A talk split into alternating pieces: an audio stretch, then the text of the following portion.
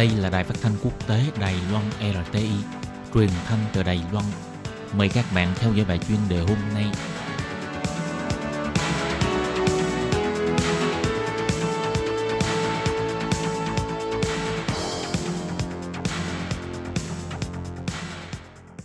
Thúy Anh xin kính chào quý vị và các bạn. Chào mừng các bạn cùng đến với bài chuyên đề ngày hôm nay. Chuyên đề hôm nay có chủ đề là Doanh nghiệp đẩy nhanh tốc độ đưa dây chuyền sản xuất ra khỏi Trung Quốc, phân tán nguy cơ sau Covid-19. Và sau đây mời các bạn cùng lắng nghe nội dung chi tiết của bài chuyên đề ngày hôm nay.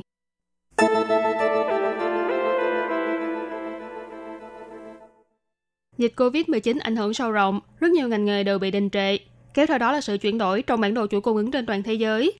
Mặc dù từ lúc chiến tranh thương mại giữa Mỹ và Trung Quốc bắt đầu, các doanh nghiệp Đài Loan đã dần dần rút về nước, nhưng sau khi dịch Covid-19 bùng phát, tốc độ của sự di chuyển này lại càng trở nên nhanh hơn, đưa dây chuyền sản xuất và cung ứng tách ra khỏi Trung Quốc. Chủ tịch Công hội Công nghiệp Điện tử Cơ khí khu vực Đài Loan, ông Lý Thi Khâm nói, việc Trung Quốc là công xưởng duy nhất của thế giới đã dần dần khiến cho mọi người cảm thấy đây không phải là bố cục tốt nhất, cho nên bắt đầu dịch chuyển đến các quốc gia khác, phân tán chuỗi cung ứng của mình. Trong một diễn đàn doanh nghiệp, ông Lý Thi Khâm đã chỉ ra rằng, sau chiến tranh thương mại giữa Mỹ và Trung Quốc, các doanh nghiệp vì muốn kiểm soát và phân tán nguy cơ, bắt đầu củng cố dây chuyền cung ứng trong nước, đồng thời phân tán nguồn linh kiện. Sau khi Covid-19 xuất hiện, tiến độ của việc này trở nên nhanh hơn khá nhiều so với trước đó. Nếu phân tích nguyên nhân, có thể thấy được, việc Trung Quốc che giấu tình hình dịch bệnh dẫn đến bùng phát đại dịch, đến nay vẫn luôn là một hành động khiến cho nhiều người trên thế giới phẫn nộ. Mỹ và Úc đều lên tiếng bày tỏ bất mãn đối với Trung Quốc. Làn sóng phản đối Trung Quốc ở Ấn Độ và Việt Nam cũng ngày một dâng cao. Các doanh nghiệp Đài Loan khi sắp xếp sự phân bố dây chuyền cung ứng, ngoài vấn đề thuế quan thương mại, địa chính trị cũng là một yếu tố mà họ cân nhắc đến. Họ cần tránh bị cuốn vào những tranh chấp về địa chính trị để không phải ảnh hưởng đến lợi nhuận kinh doanh và vận hành của doanh nghiệp mình. Viện trưởng Viện Nghiên cứu Kỹ thuật Công nghiệp, ông Lưu Văn Hùng bày tỏ, làn sóng phản đối Trung Quốc đang lan rộng ra toàn thế giới trong giai đoạn hiện tại, có thể nói là căng thẳng và quyết liệt nhất kể từ sau sự kiện Thiên An Môn năm 1989. Trong tình thế đó, các doanh nghiệp đều cho rằng họ cần thiết phải phân tán nguy cơ đối với các dây chuyền sản xuất và cung ứng trọng yếu. Điều quan trọng hơn cả là phải chú ý đến sự biến hóa của đại cuộc và đưa ra quyết định đúng đắn. Trong một cuộc khảo sát đối với 105 chủ tịch, tổng giám đốc và giám đốc điều hành của các doanh nghiệp do Văn phòng Kế toán Liên hợp PricewaterhouseCoopers Taiwan thực hiện cho thấy Trung Quốc và Mỹ là hai quốc gia quan trọng nhất đối với sự tăng trưởng tổng thể của các doanh nghiệp Đài Loan. Nhưng tầm quan trọng này đang dần dần tụt dốc. Còn tầm quan trọng của Việt Nam, Đức và Indonesia thì lại không ngừng tăng lên. Điều này chứng tỏ các doanh nghiệp Đài Loan rất mong muốn thoát ra khỏi Trung Quốc và Mỹ để đi tìm một thị trường sản xuất và cung ứng đa dạng hơn. Ngoài ra cùng với sự ảnh hưởng của dịch viêm phổi COVID-19, ngành sản xuất chế tạo đang phải đối mặt với một thử thách vô cùng to lớn khi lượng hàng tồn kho đang ở mức thấp, nguồn cung ứng linh kiện và nguồn cung ứng thay thế không đủ.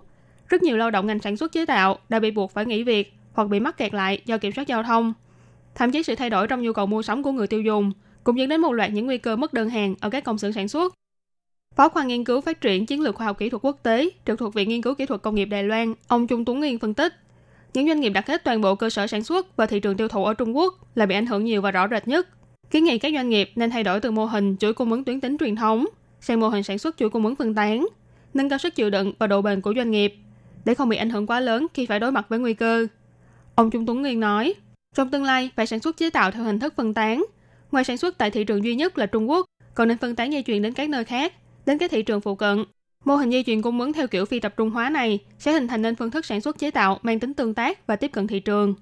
Từ những năm 1990, Doanh nghiệp Đài Loan đã dần dần tiến quân vào trong thị trường Trung Quốc bởi vì đất đai và lao động rẻ hơn so với các thị trường khác. Đài Loan dần dần trở thành ông lớn trong lĩnh vực đầu tư tại Trung Quốc.